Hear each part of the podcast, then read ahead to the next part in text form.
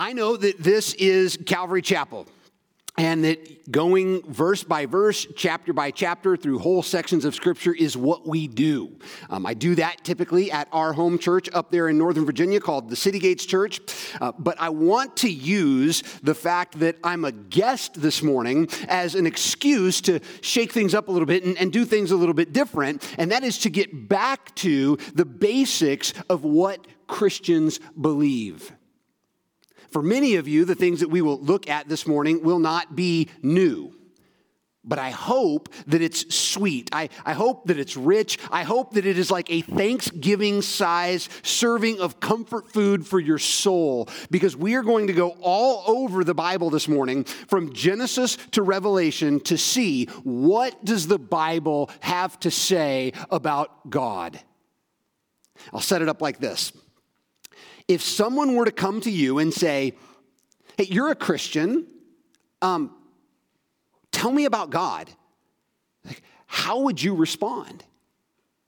How would you try to explain God? Well, Uh, unless you're a religion or a philosophy major or have just taken a related class in those fields, you probably wouldn't turn immediately to the vocabulary of theology and philosophy books. You probably wouldn't talk about immanence and transcendence or omniscience and omnipotence. You wouldn't talk immediately about the ontological or the teleological or the cosmological arguments for God. At least I hope not. you shouldn't build up to those things. They, they're all very well and good. There are times and places when we need precise language and specialized vocabulary. But if I was asked in normal, casual conversation to tell someone about God, I would probably say something like, He's the foundation of my life. Like he forgives me and saves me. Everything good in my life has its roots in him and comes from knowing, believing, and following him. And because of that, I try to know him more and see what else he wants me to do, what else he wants me to know, because he's done me nothing but good thus far. And then, if the conversation went a bit longer, maybe I would work at unpacking some of those ideas. And so that's what I want to do with you now is to remember and rejoice over seven attributes of the nature and character of God using plain language.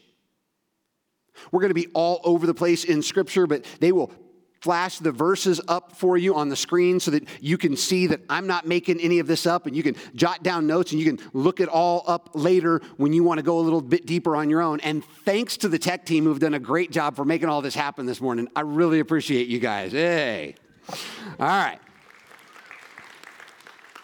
So, the first thing that I would tell you, if I was trying to tell you a little bit more about God and, and, and what I have come to know and understand of Him, is I would begin by telling you that number one, God is. So if you're taking notes, number one, God is.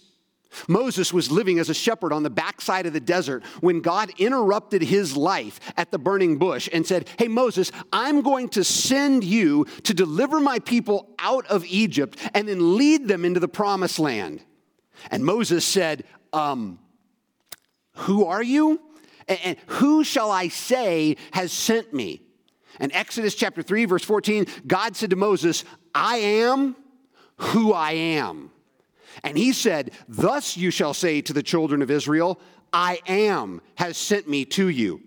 Moreover, God said to Moses, Thus you shall say to the children of Israel, The Lord God of your fathers, the God of Abraham, the God of Isaac, and the God of Jacob, has sent me to you. Note this this is my name forever.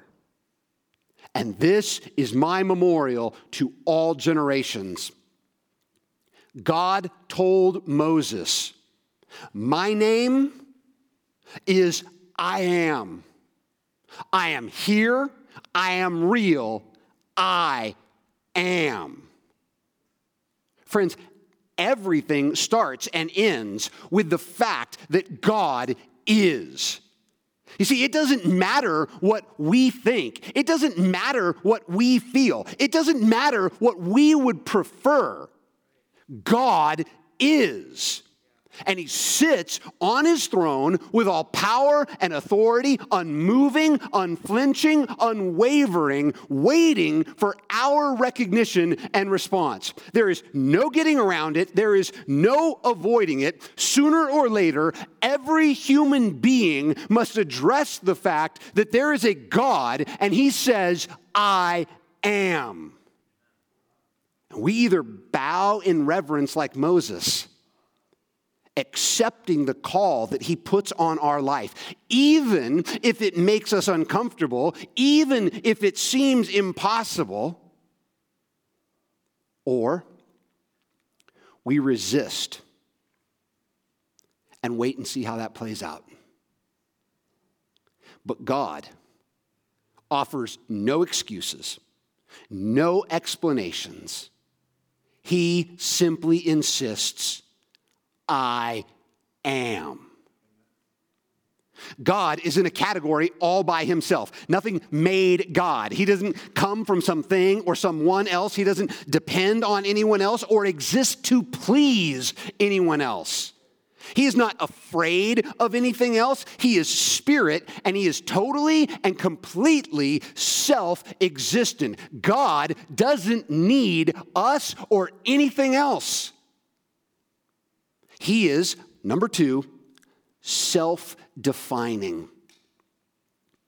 He can't be fully explained in terms of anything else. Like God doesn't fit into any other category. So I might explain to you what a woolly mammoth is by saying, well, you know, it's kind of like, a, like an elephant, but just covered in shaggy hair. Or I might explain what a zebra is by saying, well, it's kind of like a, a horse, but with stripes. Friends, God is not simply another example of divinity. There is no one and nothing else that you can compare him to. In fact, he asked the prophet Isaiah in Isaiah 40, verse 25, To whom then will you liken me? Or to whom shall I be equal? The answer, of course, is no one. And because of this, there is a sense in which it is impossible to fully know God. He is, He is there, but He's also incomprehensible. You could devote your entire life to studying God and never master Him. Again, God told Isaiah in Isaiah 55, verse 8, for my thoughts are not your thoughts, nor are your ways my ways, says the Lord. For as the heavens are higher than the earth, so are my ways higher than your ways, and my thoughts than your thoughts.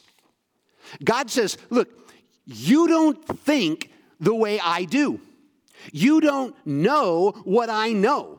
You don't see what I see. You don't have all of the pieces. You don't see the whole picture. In fact, there's so much you're missing, you don't even know what it is. And yet, this is no reason to despair. Because I think many of us have had those situations where we faced something, whether it was like math or engineering or like just, something, maybe it was a skill that you were trying to learn, and you were like, forget it, I can't get it, and you're just getting frustrated and walk away, right? God is not like that. He's more complex than anything you've ever faced, and yet, He's not meant to cause you despair. When we turn to the New Testament, we find the Apostle Paul reveling in the vastness of God and bursting out in praise as he writes in Romans 11, verse 33 Oh, the depth of the riches, both of the wisdom and knowledge of God! How unsearchable are his judgments and his ways past finding out. For who has known the mind of the Lord, or who has become his counselor? Or who has first given to him and it should be repaid to him? For of him and through him and to him are all things, to whom be glory forever. Amen. Like you can hear the excitement. You can sense the enthusiasm that this greatness of God produces in Paul. Y'all, Paul does not want a God that he can figure out. He doesn't want a God that he can control. He doesn't want a God that sits quietly over there on top of the fireplace or stays put in his temple halfway across town. Paul wants, and we have, a God who is, who is unstoppable, untamable, uncontainable a God who wasn't raised by anyone else, doesn't owe anything to anyone else, is not afraid of or respectful of anyone or anything else. Paul wants, and we have, a God who is central to everything. Absolutely everything. So, we have a God a God who is, who is beyond our ability to pin down, categorize, and dissect. And number three, we have a God who is holy. Church, our God is holy. Holiness is not just one of his attributes, holiness is his essential nature. God is holy. And the only reason that anyone or anything else gets called holy is because they have a derivative relationship with Him. Their holiness is nothing more than simply a reflection of their connectedness to Him. Going back to that encounter with Moses, God got his attention by setting a bush on fire. Moses came near to see what was happening with the bush, and God said in Exodus 3, verse 5, Do not draw near this place. Take your sandals off your feet, for the place where you stand is holy ground. Moreover, he said, I am the God of your father, the God of Abraham, the God of Isaac, and the God of Jacob. And Moses hid his face, for he was afraid to look upon God. The ground was holy because God was associated with it, and that holiness compelled Moses to respond. Notice Moses hid his face, for he was afraid to look upon God. There is something compelling and simultaneously paralyzing about the beautiful and yet terrible holiness of God. We want it. Oh, we, we want it. But we also know we're not worthy of it. We're, we're drawn to it but only if we can stand in the corner or the shadows and look on from a distance. If, if we can control our engagement with the holiness, because we want to see it and be near it, but not get too close. C.S. Lewis, in the famous Chronicles of Narnia books, pictures Christ as a lion. A lion that the characters describe as good but not safe. That is a great way to put it. God cannot be tamed. He is holy. He is splendid.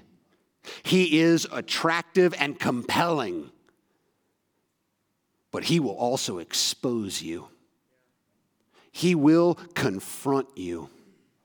The closer you get to God, the more you realize your own true personal condition.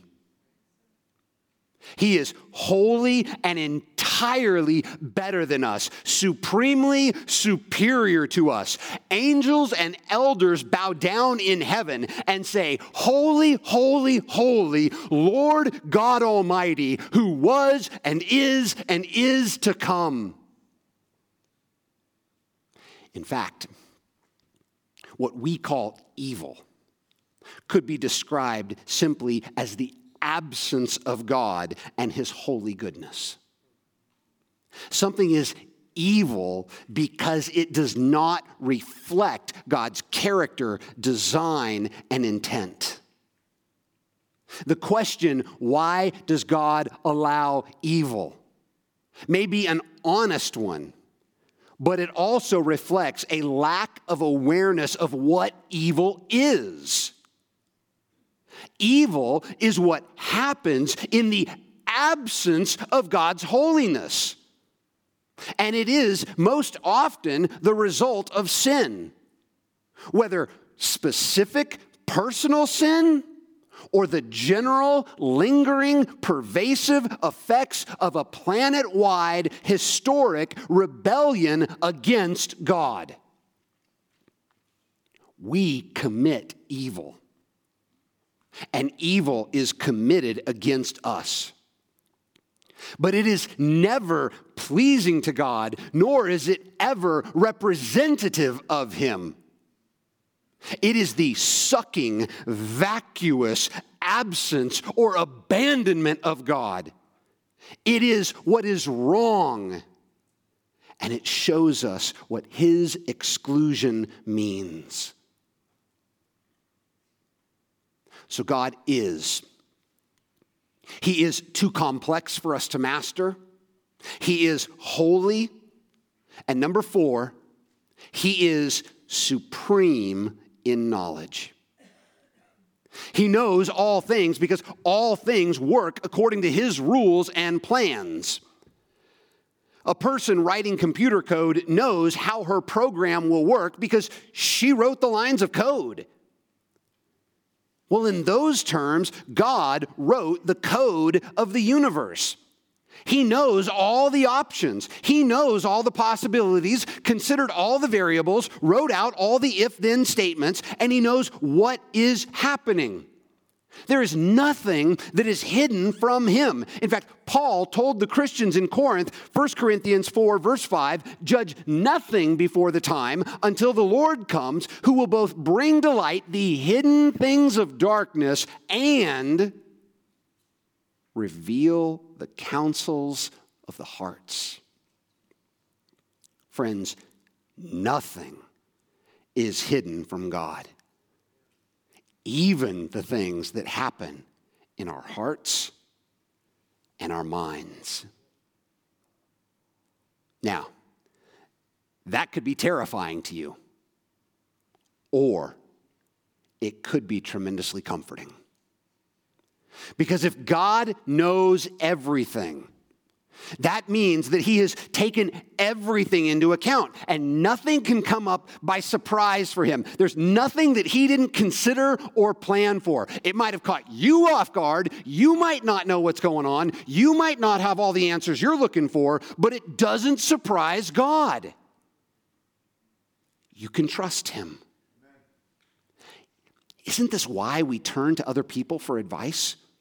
Like when, when our life turns upside down, when we are confused and perplexed, we often will turn to somebody that we think can see something that we don't, somebody that might know something that we don't, someone who can tell us what to do. Friends, that's God. He has all knowledge. He knows what is best and good and right. He will lead you to it and He will see you through it. It also means that if God knows everything, including the intents of your heart and your mind, that means, and I mean this in a comforting way, He knows your heart and your motives. Now, that could be in a judgmental way, right? But I don't mean it that way right now. I mean it in a comforting way. Because I want you to know that if, God knows the motives and intent of your heart and mind, then God knows what you really meant to say. God knows how you really wanted that to turn out.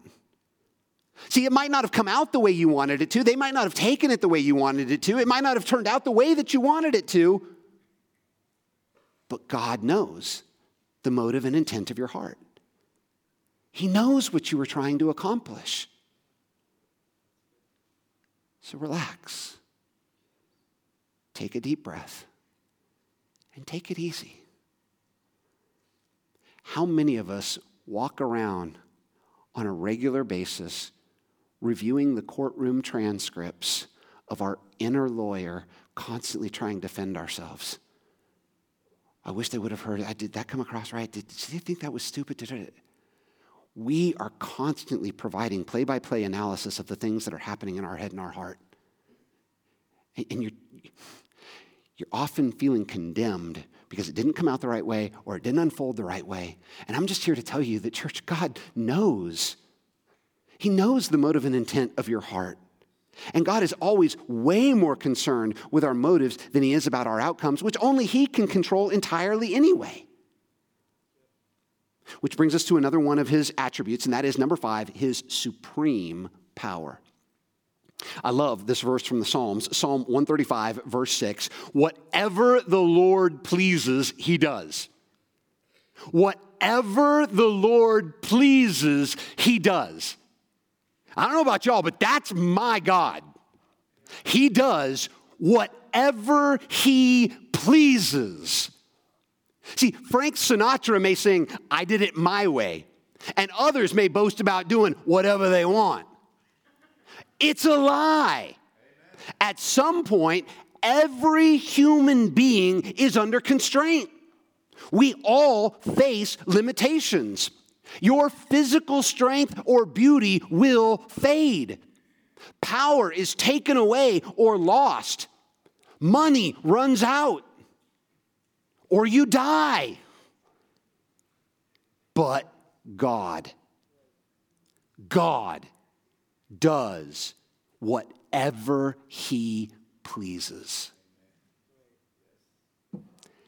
And God pleases to be creative and do good.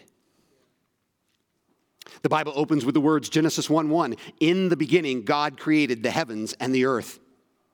Now, I want you to think about something for a minute. You ever seen the, the bomb suits that the bomb disposal guys wear? Kind of like an olive drab, Stay Puft Marshmallow Man looking thing? All of that padding is designed to protect the wearer from fragments, heat, and fire and pressure waves generated by the blast from a relatively small amount of explosives. And yet, God, who is supremely powerful, holds together all the atomic energy that has ever been created. He spoke that energy into being the energy of tens of millions, hundreds of millions, and millions of millions of stars. God created that. All of the energy of yellow dwarfs and red giants, of supernovas and pulsars. Colossians 1, verse 16 says that by him were created all things that are in heaven and on earth, visible and invisible, whether thrones or dominions or principalities or powers, all things were created through him and for him, and he is before all things, and in him all things consist. And I would argue that we know that. That we know that intuitively, that no one has to tell us. Because when we are confronted with nature, whether it's in the desert or out in the woods, whether it's at the mountains or at the beach, when we are staring up into the sky or looking down into the water, our souls begin to awaken and we see, we feel the beauty and the splendor and the sheer size and scope of it all at times remind us of this uncontrollable, unconquerable power of God because He is. And all of this did not just happen on its own. We tend to be most aware of God when we are closest to what He has made, or in special moments like the birth of a child. God uses these things to get our attention and communicate to us. And when he does, You know what he says? He says, I am. I am here. And I want you. This God whom we could never reach on our own, whose holiness and power keep us from being able to approach him directly, says to us, I want to close the gap between you and me. I want you in my presence. I am offering myself to you. In fact, I have come to you. When I was serving down at Pope Air Force Base next to Fort Bragg in North Carolina, we had a photo on the wall in the chapel. It was a picture of a lunar landing module on the surface of the moon, and Jim Irwin was there next to it. Jim was a, a, former Air Force pilot and Apollo 15 astronaut. He was the eighth man to walk on the moon. Well, he had come to the chapel at one point to speak, and he had signed that picture with these words Jesus walking on earth is more significant than man walking on the moon. He's on to something there, isn't he?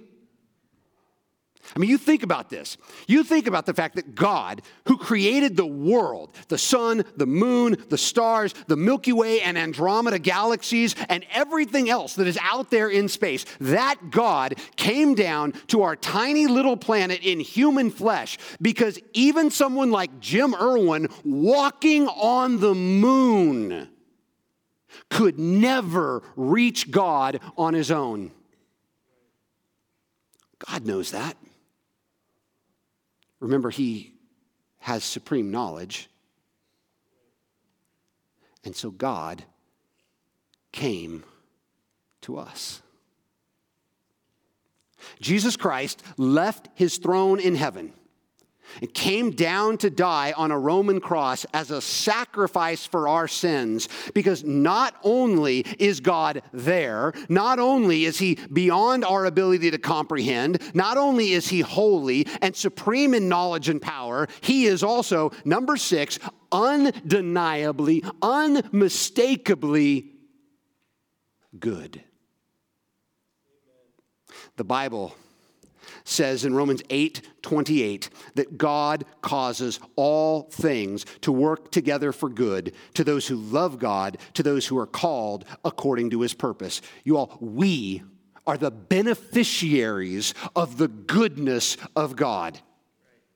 The Bible calls God a shepherd, a father, a defender. These are terms of goodness and kindness and personal relationship because God wants us to know that He is capable, He is caring, and He is close to each of us. By some estimates, there are presently 7.5 billion people alive on planet Earth. Roughly 24 million of them live in the city of Shanghai, China, and it's a good bet that not a one of them knows you. There are 23 million people alive today in Karachi, Pakistan, and it's a good bet that not a one of them knows you. 18.4 million people woke up this morning in the city of Mumbai, India, and not a one of them thought, how you're doing today. But Jesus, Jesus says that the very hairs of your head are numbered because you have value to God. The sun, the moon, and the stars they don't care about you. The elements of the periodic table don't care about you. Scientific laws and theories don't care about you. But there is a God who made all of those things, and He cares about you. He cares about the poor. He cares about the sick. He cares about the lonely. God cares about the victims of oppression and injustice, anxiety and despair. He cares about people suffering the effects of his absence through sin. And so he sent his son, Jesus Christ, to suffer in your place on the cross so that you could be reunited with him. And once he has forgiven you and redeemed you. There is no separating him from you. He tells those who have been born again in Christ, Hebrews 13 5, I will never leave you nor forsake you. You might have dark nights of the soul. Absolutely. You might have times when you wonder, where is God? Why can't I hear him? Why don't I sense him in the same way? But at those moments in time, you must take God to His Word and say, God, I don't see you. I don't know you. I don't know why my prayers are not being answered. I don't know why I feel dead and dry and worn out and empty. But either your word is true or it's not. And your word says that you will never leave me and you will never forsake me. So, God, may you give me the sustaining grace to make it through another day until the sun comes out again and I see your glorious face. In fact, at the moment of our salvation, scripture says that he comes to dwell within us, that he is, according to Colossians 1:27, Christ in you, the hope of glory.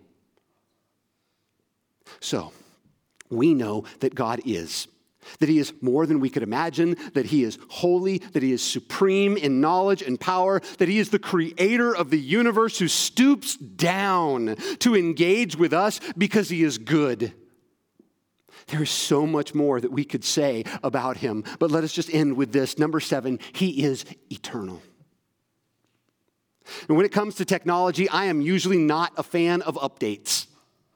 It's not because I'm afraid of learning what's in them or seeing what's changed, it's just that I'm tired. Because right now we are on Microsoft Windows 11. I hit the ground running with 3.0. And then there was 3.1, Windows NT, Windows 95, Windows 98, Windows 2000, ME, XP, XP Pro, and that was all before my kids were even born. God, on the other hand, is infinitely more complex than a computer's operating system, and yet he is eternally consistent in the most comforting way. He told the prophet Malachi, Malachi 3, verse 6, I am the Lord, I do not change. And Hebrews declares in Hebrews 13, 8, Jesus Christ is the same yesterday, today, and forever. So God is the same as He's always been and ever will be, which means you can trust Him.